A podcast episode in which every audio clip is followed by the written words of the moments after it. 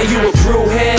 I'm a brewhead. Are you a brewhead? I'm a brewhead. Y'all are brewheads? Yeah, we brewheads. So pour a glass of craft beer, we can do this. Yeah. What's good, y'all? This is C Certified Brewhead, And I'm Tiffany, liquid enthusiast. and welcome to episode 20 of Link Up Beer and Other Shit, the podcast. Link Up series.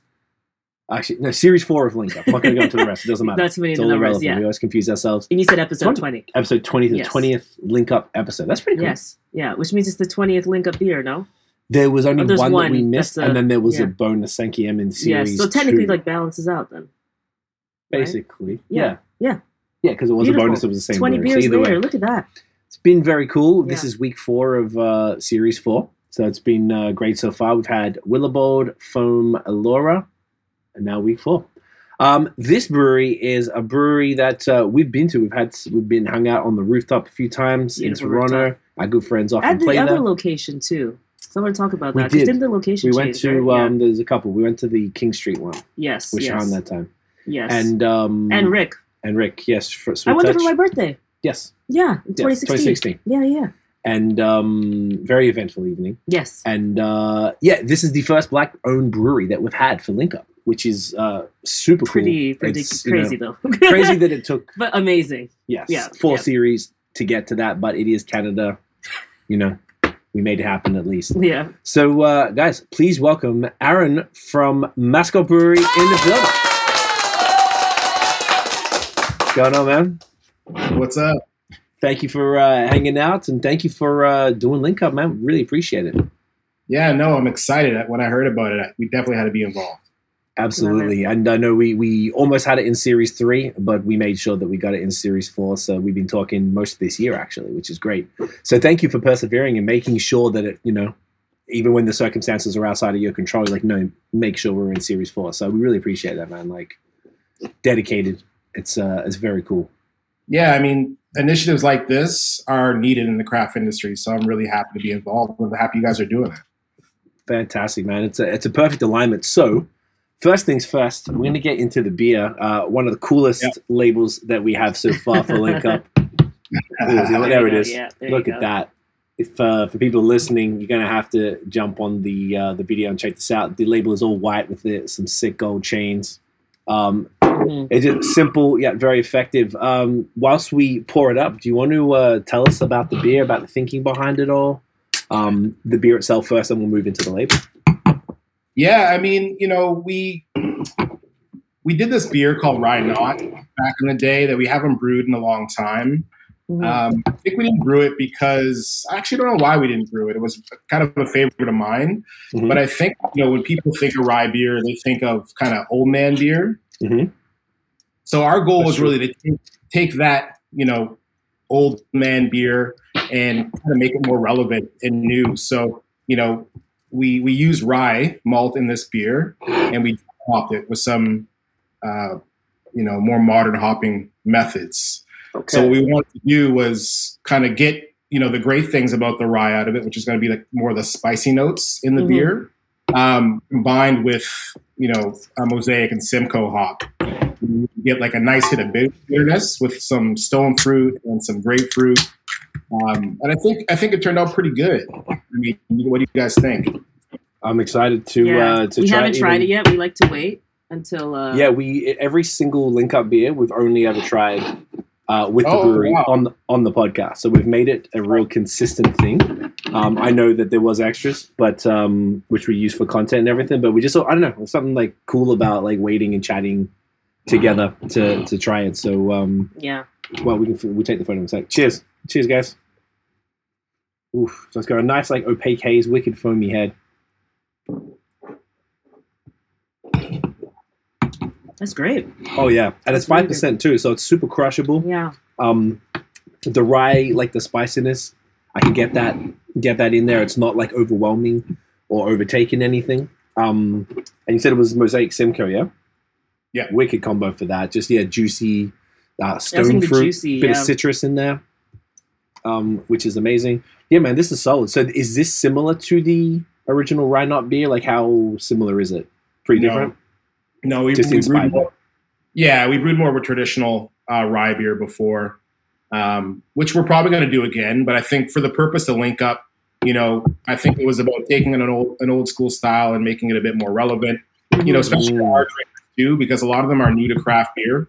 Okay. As well, Mm. um, yeah. So you know, there's people don't understand there's rye and craft beer. And I mean, we're, we're our customer base is a lot of non-craft beer drinkers who want to get into craft. So they're getting introduced to these flavors, you know, through us in a less intimidating way.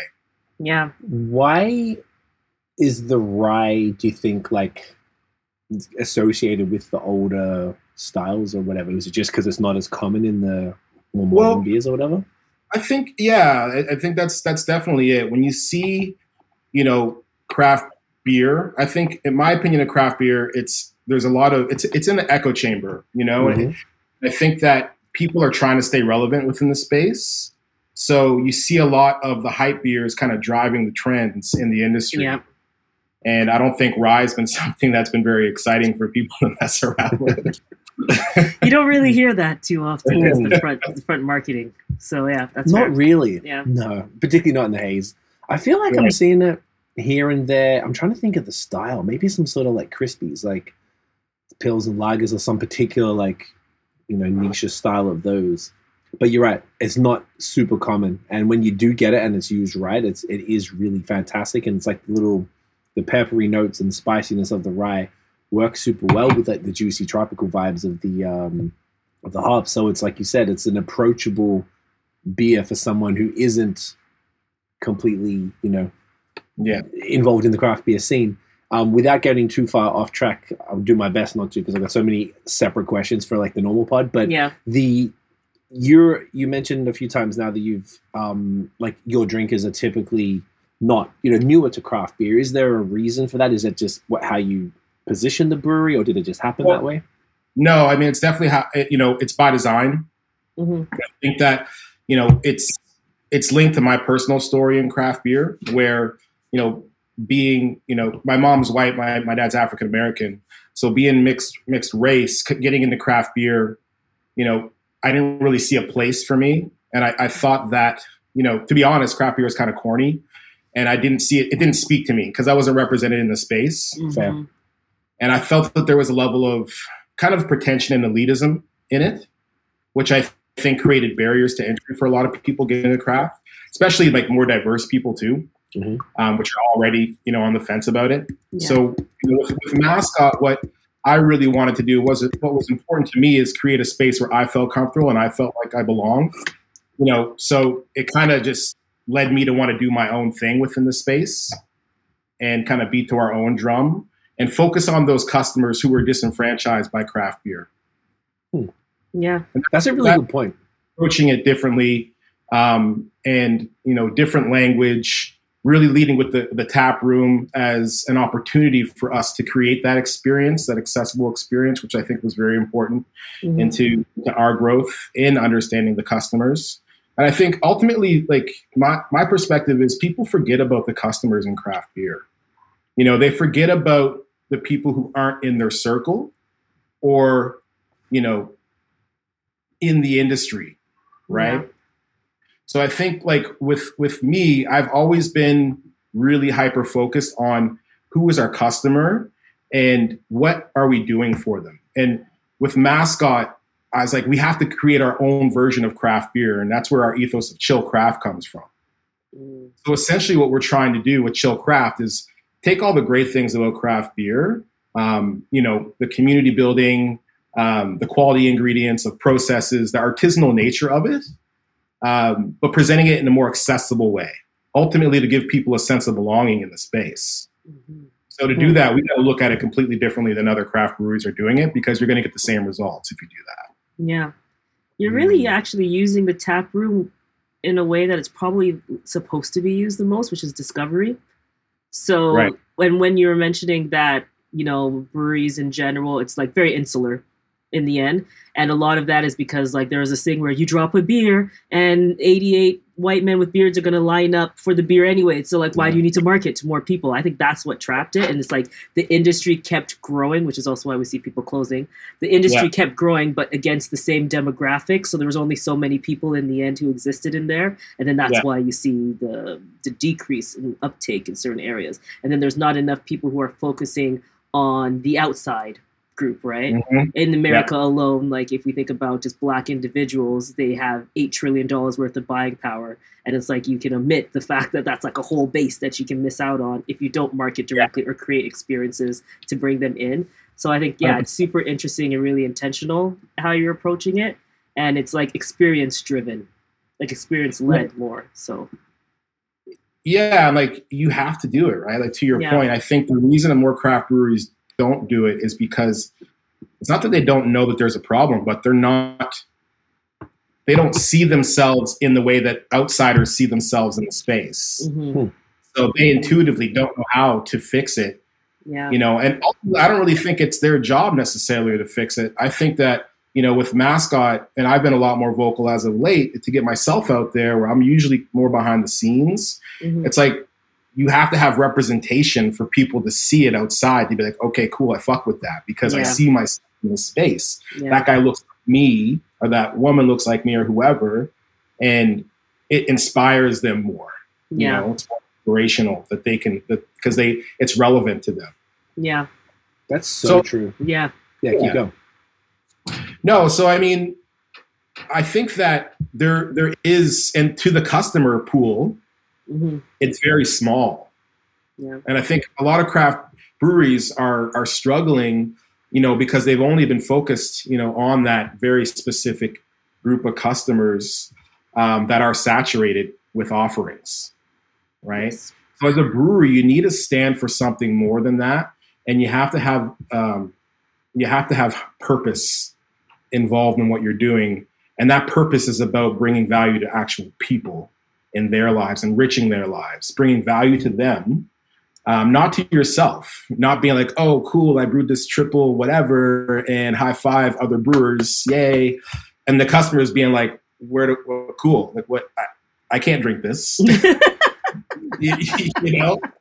yeah, So yeah, you know, so it's kind of that realization where there, there's. I'm not saying that it's ego, um, but it's hard to kind of step outside of your own wants and needs and what you what you like to create something that's bigger than that, right?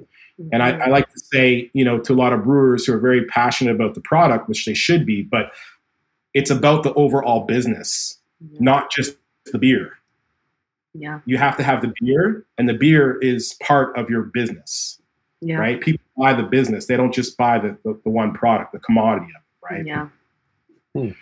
So you know that's been that's been my perspective, and I'm very you know passionate about brand, and I'm very passionate about these things, and I think because I want to ultimately, I enjoy when someone drinks a mascot and they like it. Um, that makes me happy, and I enjoy when you know I look out in the tap room and it's all different people, like who would who would normally actually be drinking craft beer. yeah, and Yeah, that makes me happy too. Like, you know, when we're doing some of these parties, um, and a lot of these people don't drink craft beer and they're drinking it, they're like, "Wow, like I really like this," and it's like, you know, see, like it's good, yeah, Yeah. yeah, flavorful, it's tasty, um, and it's less intimidating for them then when it's in a space. And I don't like to use words like safe space and stuff like that because I feel like things like that are kind of a bit overused, overused. But it is essentially a space that they feel comfortable where they can experiment um, and they don't have those barriers to entry for them to, to Mhm. try things and not feel dumb. Mm, yeah, you're so right. We first discovered you just for context to support what you're saying. Our friends are Rick and Paul from Sweet Touch Foundation. Mm. They're two DJs. We were managing them at the time and we ran their social media. We have a social media Oh, cool. agency. yeah, And know we met you that night, but it was super late in the night. It was very brief because we had the podcast, but it only just started. We weren't even really interviewing people much. And um, we went there multiple times to the rooftop on the old, um, the first spot, Yeah. hmm and they had their crowd there. And even at the time when I sort of, you know, we hadn't been to as many, but we were still pretty deep in it. But the, I knew that the people that were there absolutely were not craft beer people. And because Yeah. their parties were so fire, they had such a strong following that obviously you and your team put are putting on these events to attract this whole new crowd. Then it comes back to exactly what you're talking about. Just want to support what you were talking about the parties because we experienced that, and then we were like, when our friend they invited us to come to Masco, we were like, oh, what's this about? What's going on? Yeah. You know, because we lived in Montreal at the time, and we are like, oh shit, this is sick. Yeah. and it was a really good vibe because we come from that before beer. Yeah. Right. So that's our sort of natural environment. Yeah, to- yeah, that's our environment, but they're drinking the beer. That's we like, also yeah, it's, yeah, it's an interesting hybrid. All of a sudden, They don't that always to. clash. Yeah, yeah, in a good way. they rarely.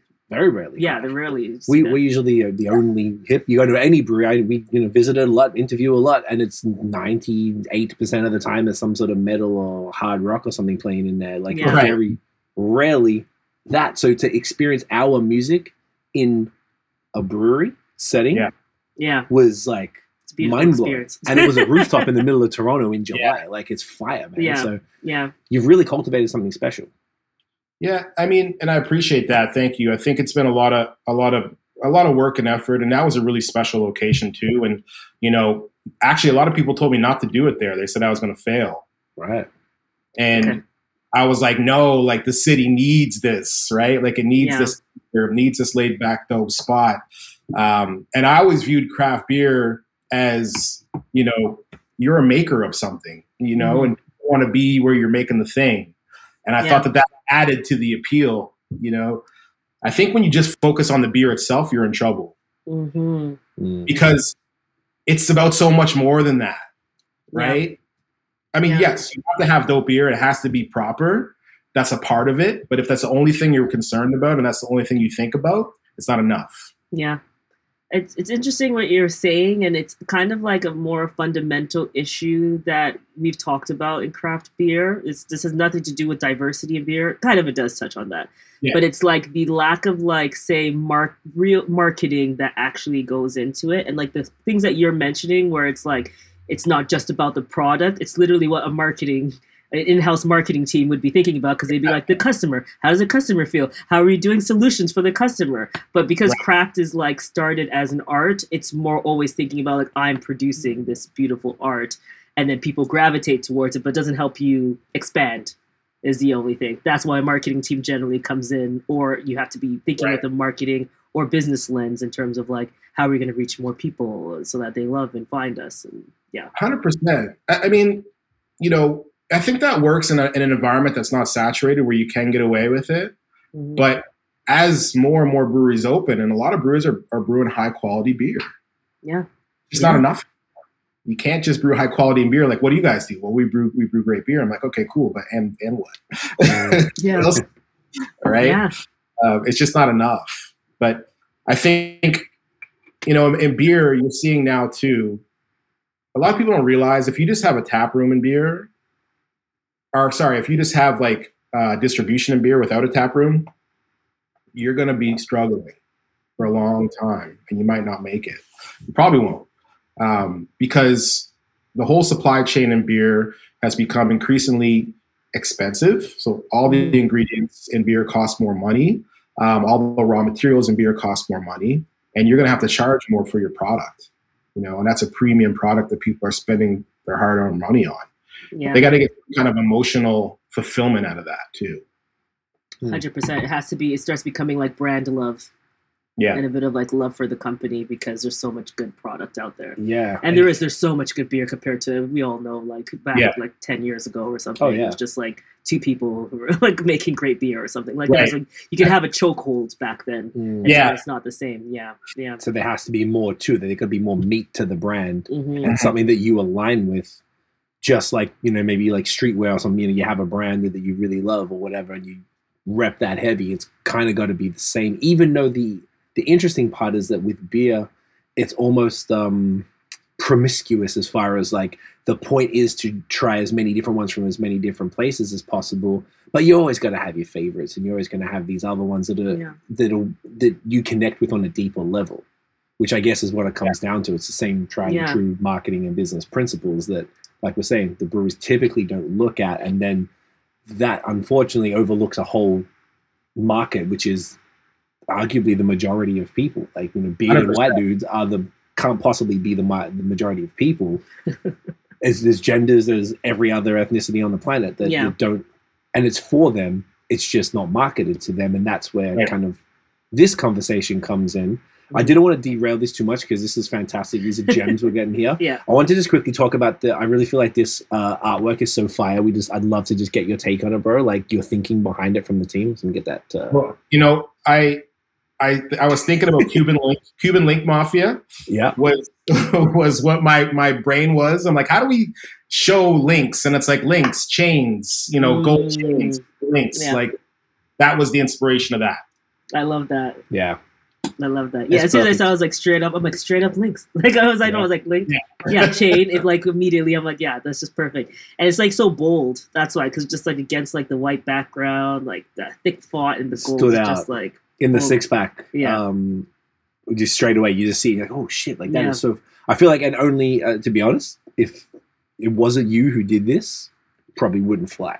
I really feel like this is something that oh yeah, probably wouldn't have worked non-black owned brewery did Yeah. this. It would feel like uh, a, What the heck? you know, like doing? you know, if you Didn't someone putting, get in trouble in the U.S.? They had like some can that was so like, what do you even? You know, you know, breweries can get in trouble because you get into Yeah. an area that's not yours to try to get into. And I remember Yeah. some brewery got in trouble. It was like a crypt. They tried to do like a crypt something or like a Oh, no. something. It was last year, Yeah. and they got destroyed. They got destroyed, um, as they should have. But yeah, that it is. Yeah. It would only work for you. That's why I was like, yeah, you showed up at one thousand percent with that. It just feels so good. Yeah. Right. No, no, it's perfect. I know Teo from Crowns and Hops. I think he, you must know. You guys know each other at all? Because I feel like he, No, no, no, no, no, specifically. So he's a good friend of ours, and he said, uh, like, he mentioned something to us about there's, a, sort of a bit of an epidemic for a while, at least in California, of like breweries putting like Biggie and stuff on cans that obviously had nobody of the culture involved in the brewery. So it was, it's, you know, cultural appropriation is an interesting term, but like I, that Right. seems pretty clear cut that that's what was happening. Right. Hence, you know, th- this is like this type of chain is very much, you know, and the way it is presented on the can is very much tied with the black and hip hop culture. So it's you know, it's, it's dope that you sort of represented that, and were authentic to yourself and to your brewery and to everything that you've just described to us, like what you're trying to portray Yeah. to Mhm. people. Man, it's it's it just works. As soon as we started, I'm like, that's exactly what the can needed to be. I'm Yeah. I'm really passionate about the whole art art direction of what we do and in in, in the can art. Um, I think that it's fun. Mhm. You know, it's just fun. Like before I had the brewery, I had I had clubs and stuff too, and we used to do event flyers and things like that. And I always had a lot of fun with the event flyers, yeah. and I kind of carried that into the beer labels. You I know, love that. Yeah.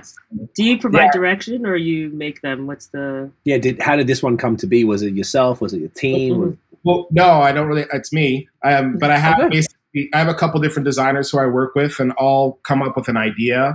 Nice. Um, I'll get a couple reference images. I'll send it over to them, and then say, they work their "Can you do magic. This. like Yeah. this. It's perfect. Oh man. yeah, love it. Um, even like I was just like saying the branding throughout. I was like, even the I only saw him on the camera, but you met him. I was like, there was like some fly dude like walking up to our door who I saw on the camera who came and like dropped it off. I'm like, who's this fly guy walking up to the camera? So I feel like even your employees like look really fly. I just feel like everything's staying consistent cool. across the board. I didn't Yeah. mean it. But I just remember being like, there's like, yeah, this guy just looked like really like well dressed and came up to the thing. It just looked cool. Yeah, it was dressed super Um, well, super nice, and like it was just cool. And you know, Yeah. obviously Jay, we've been dealing with is super cool. And anytime I've been to the brew pub, like been there a few times. The one on King Street, we went with Shahan from Lost Craft like a couple years ago, just before pandemic, and we just hung out there for a few hours and uh, got talking to the bartender. yeah, and all the employees around. were fly. Everyone was super like just cool. Yeah, yeah, yeah. Did you have like you had a question on it? Just like Oh no, I was like, I felt like when I was talking about marketing branding, I feel like it's going all the way like through to like even yeah, just Yeah. yeah, across People the who board, work which is you. very cool. you, you have to you have to make your values actionable within your the decisions that you make within your business. Mhm. You know, so that's just part of the strategy of it. You know, so you come up with your strategy that's going to be centered around your your mission and your vision of what you want to accomplish, yeah, and you're you're then going to now incorporate that into you know your people strategy, into your marketing, your sales, um, you know, your IT, your operations. Everything has to be focused on you know that value proposition that you have through that lens. So in the hiring with mascot, you know, we had to represent a diverse community in our staff Mhm. to communicate that message um, to people coming into the space. you know, because no one wants to come to a spot who already feels intimidated. Of course. An industry that's you know whitewashed, and they don't see any any people, anybody part of their tribe that are there. Yeah. Yeah. you know. So I think, and that this is why I think it's so important with Link Up that you guys are doing the good work. Is you're you're giving breweries access to those people, which is so important because they're like unicorns, you know. Mm-hmm. and like I interviewed a black sales rep, and I'm like, dude, you're like a unicorn. It's like, no, you're like a unicorn. I'm like, hey, we're it's like it's That's true beautiful. though, you know. Um, and I yeah, that's why I'm really really you know applaud you guys. I think it's awesome. Um, it's an awesome initiative, and I think hiring is so difficult, you know. Um, but I've seen as of late, and, and this is when I've started to kind of transition into promoting the black owned more. Mhm. People have been coming. Mhm. That signals up and Yeah. and people are coming who are like yo finally like someone who's look like us doing this thing that i feel comfortable coming and and, and you know participating in and i think that that's so cool to see but it, it took me a while to be able to find my confidence to be able to own it Hmm. because Ah. i like other people was trying to belong in the space that i didn't belong to and the difference with me is being an entrepreneur, I'm like, fuck this, I'm gonna create my own space. Mm. You know, I like to say build your own table because it's not about asking for permission. It's not about saying, hey, can I can I join in? It's about taking your own uniqueness and using that to kind of catapult yourself into into another group of people who probably feel the same way you do, right? Hundred percent. What made you not feel confident enough then to be more vocal about that side of the business in the beginning, where you just not one thought it might ruffle feathers or something, or and like you said, you did play the background for a bit. You weren't like, that's a deeper that's a deeper question for me because you know when I grew up in a very you know white area Mm. and I've had to assimilate my whole life. Right. And I think that that was part of my story and part of my evolution because really your business is, a, is an evolution of yourself, true. right? You got to evolve for your business to evolve, if you're a leader. And I did evolve as a person, really embracing myself more and accepting myself more and saying, yo, you know, fuck this. I'm not going to try to do it to, to, to just to be, to belong. I'm going to do it the way that I think it should be done. And that takes, you know, it, it takes a lot of courage to be able to finally say that to yourself. And then ultimately it's your business too. So Yeah. it's your money on the line, your livelihood. And you got to be willing to take that leap of faith as well. And in the beginning, I wasn't sure. Like I knew like the missions always really stayed true and the same, but I didn't like now I have more of a def- definition of it. I had the feeling and the feels of it before, and, and then I've been able to kind of now move into a way where I can articulate it better. Mm. Um, you know, but as in that transition of myself, I've been able to come into myself more, and then mascots been able to come in it, to follow my my lead in that. Mm. You know, and it wasn't out of fear or people me thinking I was going to ruffle feathers. It was just that I was just unsure what I was really going to say or, or you know, kind of what what it was about. Yeah. I like that, man. So That's took some reflection. Yeah, Yeah. it took some reflection, and um, you know, really, it all kind of started to materialize over the pandemic because I was always go go go go go, Yeah. and then when it stopped, I was like, oh, you know, I'm gonna start working on my business instead of in it, Whew. and you know, Yeah. I, I really of- started- Speaking our language. yeah. Yeah. But you gotta, it's so hard to do, you know, when you bootstrap something and you're doing all the things.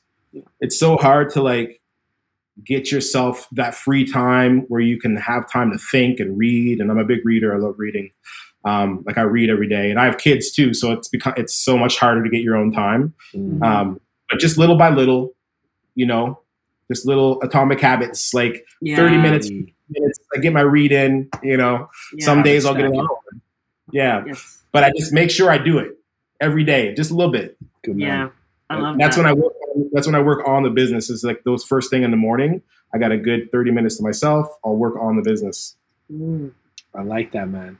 That's Yeah. uh, that's dope. Yeah, we read that James Clear book we did like the other year. It was Love that- super, love that super book, cool. I like the idea of like the habit stacking. We were like, talking about it. the other- We got a treadmill, and then we were like, we were talking about it because I was like, okay, the only success I'll have is like I need to listen to Audible and then be on the treadmill at the same time, so that way I could just yeah stack stack two things and go that way. But yeah, he, that book's really was really important read for us. I would say too. yeah. And then working in your business, working on your business, not in your business, because we all get stuck in that. And brewers would all relate to that too. It's just like you're always Yeah. going to start. Generally, you're not going to start with a ton of money and be able to flood yourself with employees and operations and all that. You're learning as you go. So yeah. Oh, like yeah, we had no money. Like you know, we were able to kind of grind our way through. Um, you know, I came to the city with nothing, and kind of been able to just build, steady build, build, build. You know, breweries are so damn expensive. Like everything you do, anything you touch, it's like it's so expensive. So Mhm. you know, we were definitely underfunded when we when we got into it. But I'm that you know, a lot of grit, a lot of a lot of figuring it out, being creative. Um, now we're at a point now where we we're, you know, we're doing some good things. It's awesome, man. And obviously, you've grown. You've got the um, the downtown Toronto tap room. You got the Etobicoke one. So that's a lot of stuff that you would need. And just come tapping back into what you were saying earlier about you know finding talent. You know these unicorns. Like one thing we sort of enjoy talking about on this series of podcasts is finding that talent. Obviously, this is the part of what Link Up is about. Is really trying to you know bring um, more awareness, I guess, to, to different communities that hey, craft beer is an option for you. You're absolutely more than welcome here. So for you, like you said from the beginning, it was important for Mascot to have a, a well represented um, staff base.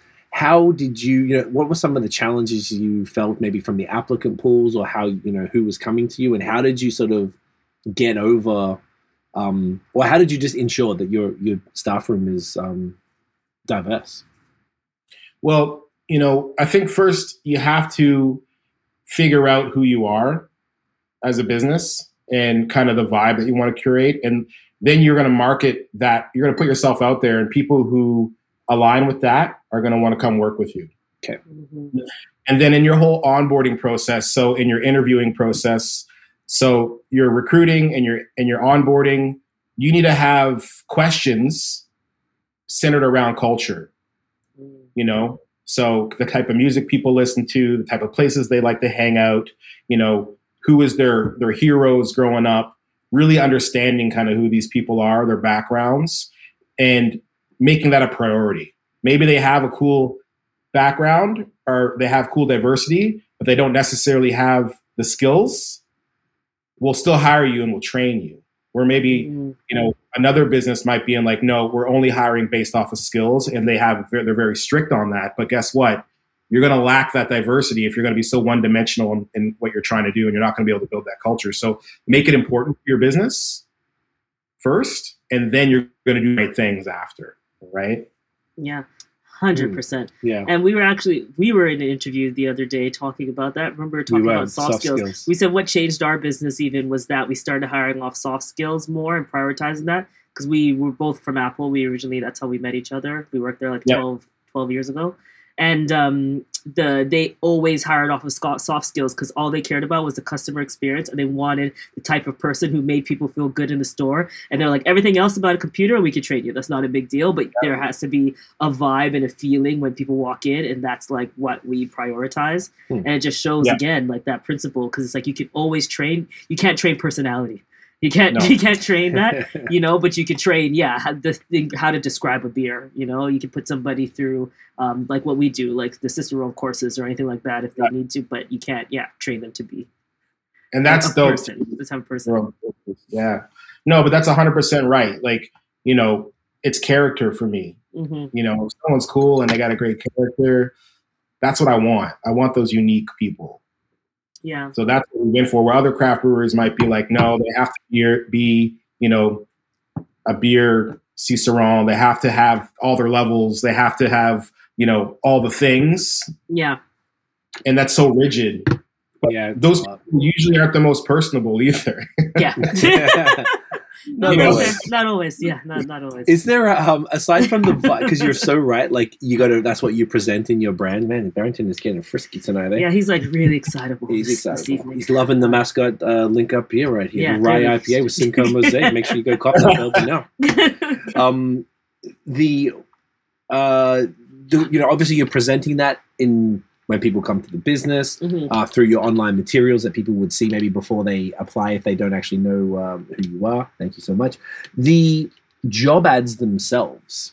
Is there Mhm. anything that you do specifically? Um, I mean, maybe there isn't, but is there anything that you do specifically in those job ads that that might appeal to a, a, a wider base of individuals? Like, is it a language that you either add in or avoid? Anything Yep. like that? That's some cool learnings that you're willing to share. Hundred percent. So I think the biggest mistake people make when they're when they're putting together a posting is they just list um, the job description. hmm First, talk about your vibe. Talk about Yeah. who you are. You know, talk about the vibe you want to create. And when people who get that and align with that, those are the people who are gonna who are gonna try to come work with you. If you just start off with very like, we need you to have this, blah blah blah. It's like, one wants that. Like, Yeah. that's Yeah. people ultimately like next pass because it doesn't sound cool. You know, I think the benefit, like for us, it was about hey, culture, the vibe. You know, if you if you vibe with this, this is going to be the beacon for people who want to come work with us. So yes, talk about your Hmm. culture, talk about your vibe. You know, it, it's just like marketing. You're marketing your business to people who want to come work with you. So talk about you know the problem that you solve for the end user and what your higher purpose is as a business. And those who know or who align will come. So Mm. just be authentic about that. I like that, man. Mm-hmm. Yeah. So, like sort of on that, how like bullish are you on the future of craft beer with relation to a diverse both and I know we've been talking about almost exclusively the staff, but also the the consumer base because that equally has to be diverse, you know, to inject that money in there um, for it to continue to grow. Uh, you know, not even just be sustainable, but to grow as well. Like, how do you feel? Like, are you optimistic about the industry from someone who's been in it for at the very least like six years? I from at least since I knew. Yeah, it's been it's been about eight eight now. Okay. In 2015. Um, I'm very optimistic. Okay. I'm very optimistic. I'm naturally an optimistic person, but you know, I'm very optimistic that just based off the customer base that we have that have been coming to come out and the type of people that are reaching out to me now that would never have reached out to me um, because they never seen themselves in the space. I'm very optimistic that it's changing, you know, and it's getting better. And you know, things like link up, you guys doing your thing. I definitely think that a lot of breweries are trying, you know, Mhm. at least optically to me. I don't know what they're actually doing, but I think that it's at least on people's radar, right? Yeah. Um, and I and I think that we have to make it so we're open to questions and and like when people ask me about you know other breweries ask me about kind of diversity and what my thoughts are and things like that. You know, I'm very open and honest with them about what I think, and I I definitely am not the type of guy that's going to finger wag at people and make them feel shitty about asking questions or making mistakes or canceling them. Like that's not my my jam. You know, it's it's all about giving people the permission to to ask the questions and you know the freedom to, the constructive criticism in in you know answering those questions and giving them guidance on, on how to move forward with things. Hmm but i you know i do feel very optimistic with where craft beer is going now. Listen i mean i think we're the only black owned brewery in canada. Maybe there's another one out in bc um, with a physical br- bricks and mortar That was a question I was going to ask you. I was like, have we that- missed, or like, have I not seen, is something happening or does it not exist? Well, yeah. doesn't exist as much. Um, and I think you know we're going to try to change that. Like we're, we've launched the, the Black Owned Brewers collaboration series. We're doing a lot of collabs. You know, our plans are to collab- collaborate with brewers in the states. Mhm. Um, but I think in doing those types of things and promoting ownership, my thing's ownership. Mm. I'm an entrepreneur, yes. and I want to empower other entrepreneurs. I love business. You know, I, I, I love I love business as a force of change. Right. Mm. So I think entrepreneurs have the ability to change things and create a world that they want to live in. You know, and I, I think that me promoting other you know black entrepreneurs in the space is my way of trying to change you know the way I know how. Right. Mhm. I fucking love that. I love dude. that so much. Yeah. You you and I had a few chats this year, and that was one thing you told me about months, like like at least six months ago, and uh, you blessed us with a few cans of the first collab, which I definitely want to talk about that because I think it was such a, a like an initiative that you personally were spearheading.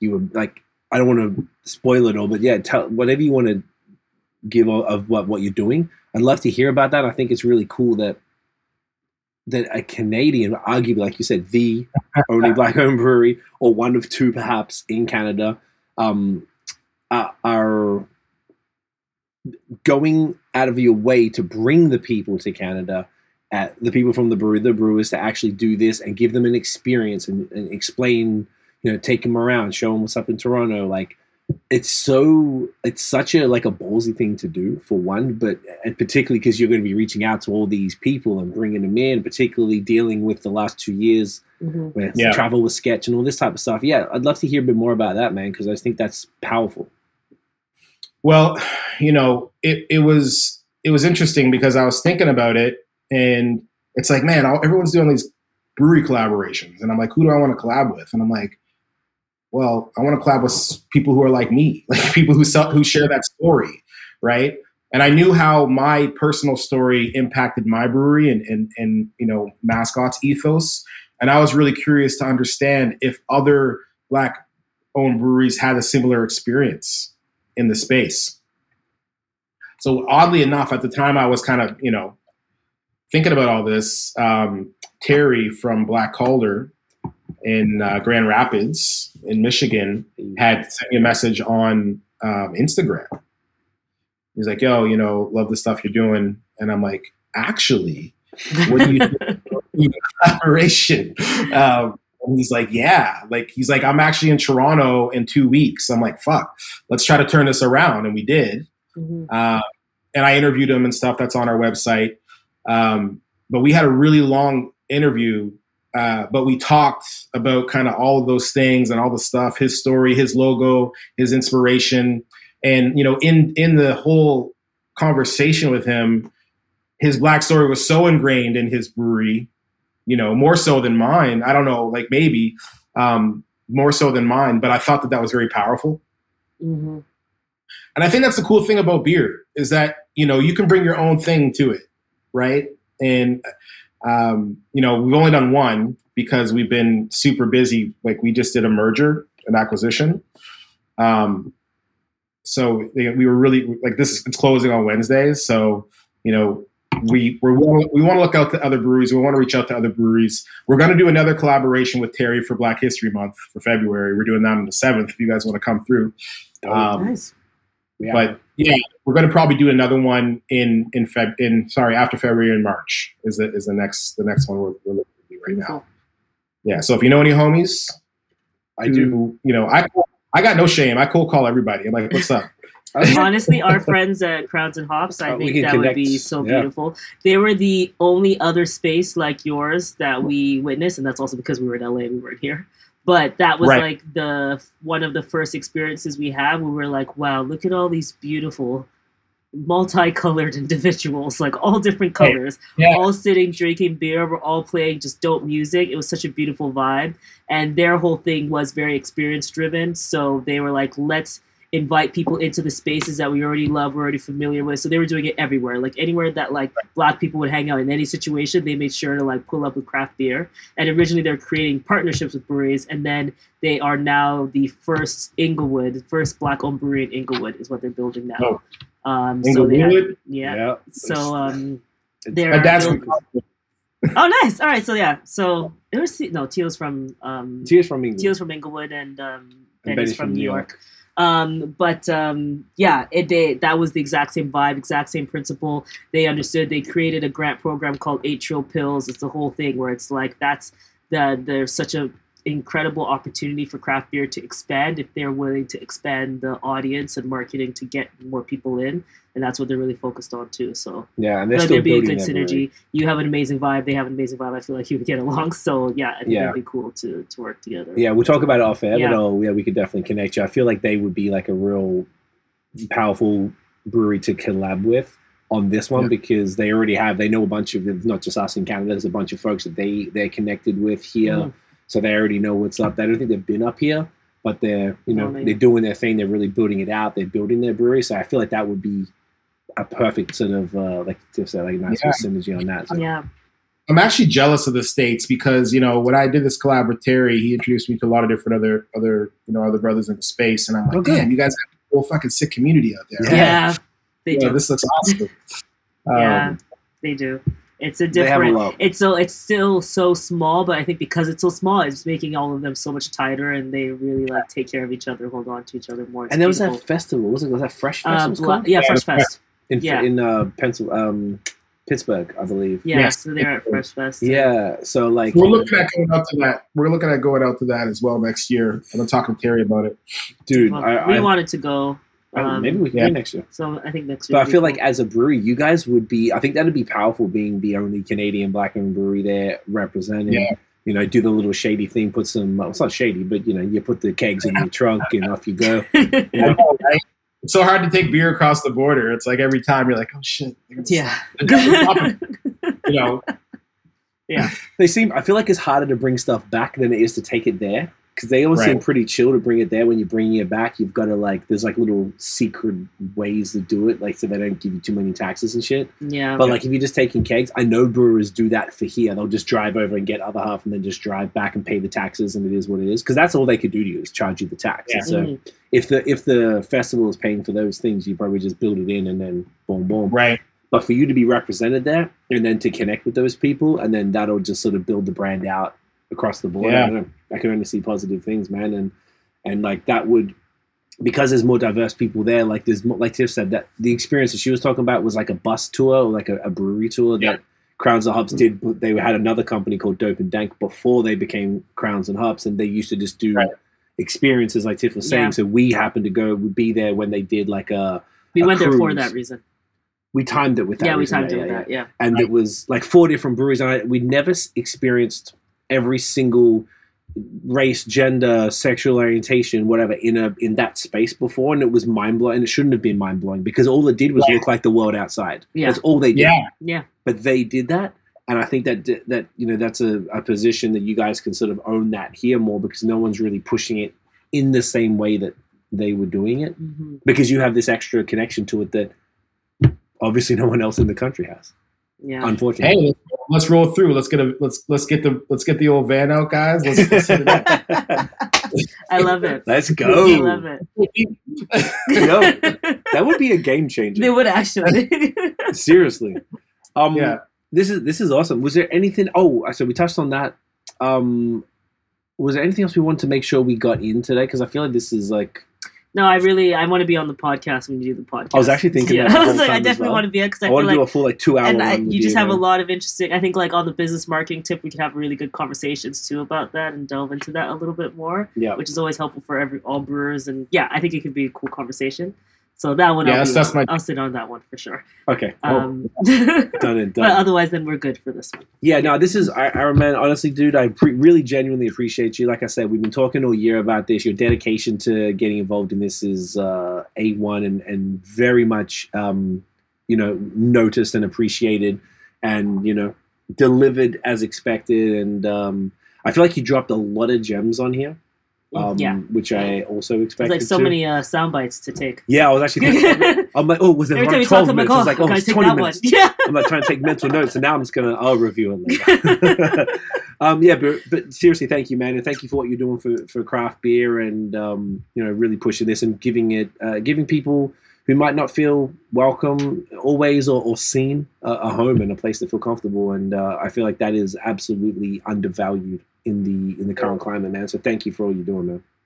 For real. Thank you guys as well. I appreciate you. I appreciate Link Up, and you know I was going to be involved. Come on, now. um, everyone who I tell about it, they're like, oh shit, that's so cool. You know, that's such a cool thing. And I think that, you know, you guys can really make it make it big and kind of expand it.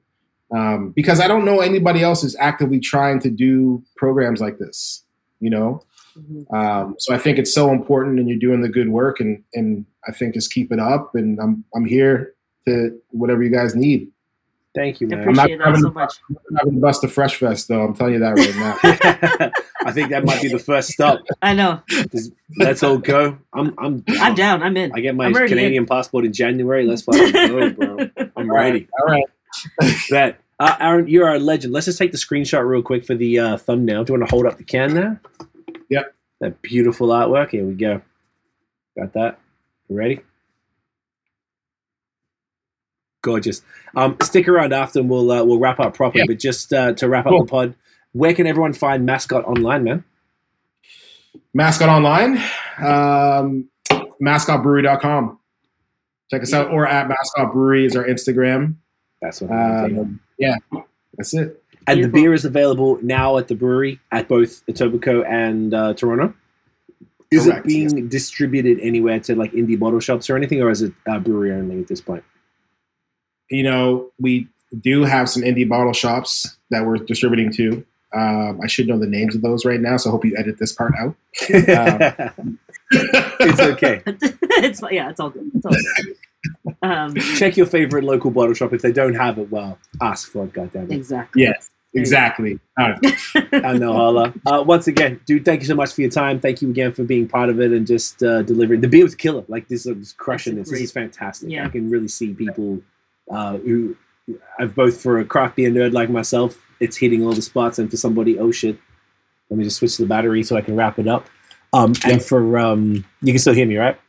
Yep, yep, yep, yep. I Beautiful. decided so we're not blank. Oh, there the you go. It's a bit, bit better. Perfect. It'll kick back in. Um, and also for uh, you know for, for noobs, which is absolutely undervalued in uh, in beer, as we've said, as far as like making beer that isn't too ridiculous or you know isn't uh, overwhelming for for someone who's just trying to get involved in craft beer and just sort of learn about Yeah. it and um and all of that. Yeah, I mean, we didn't really get into any of that really about the accessibility and things like that. But you know, um, like balance is really what we go after.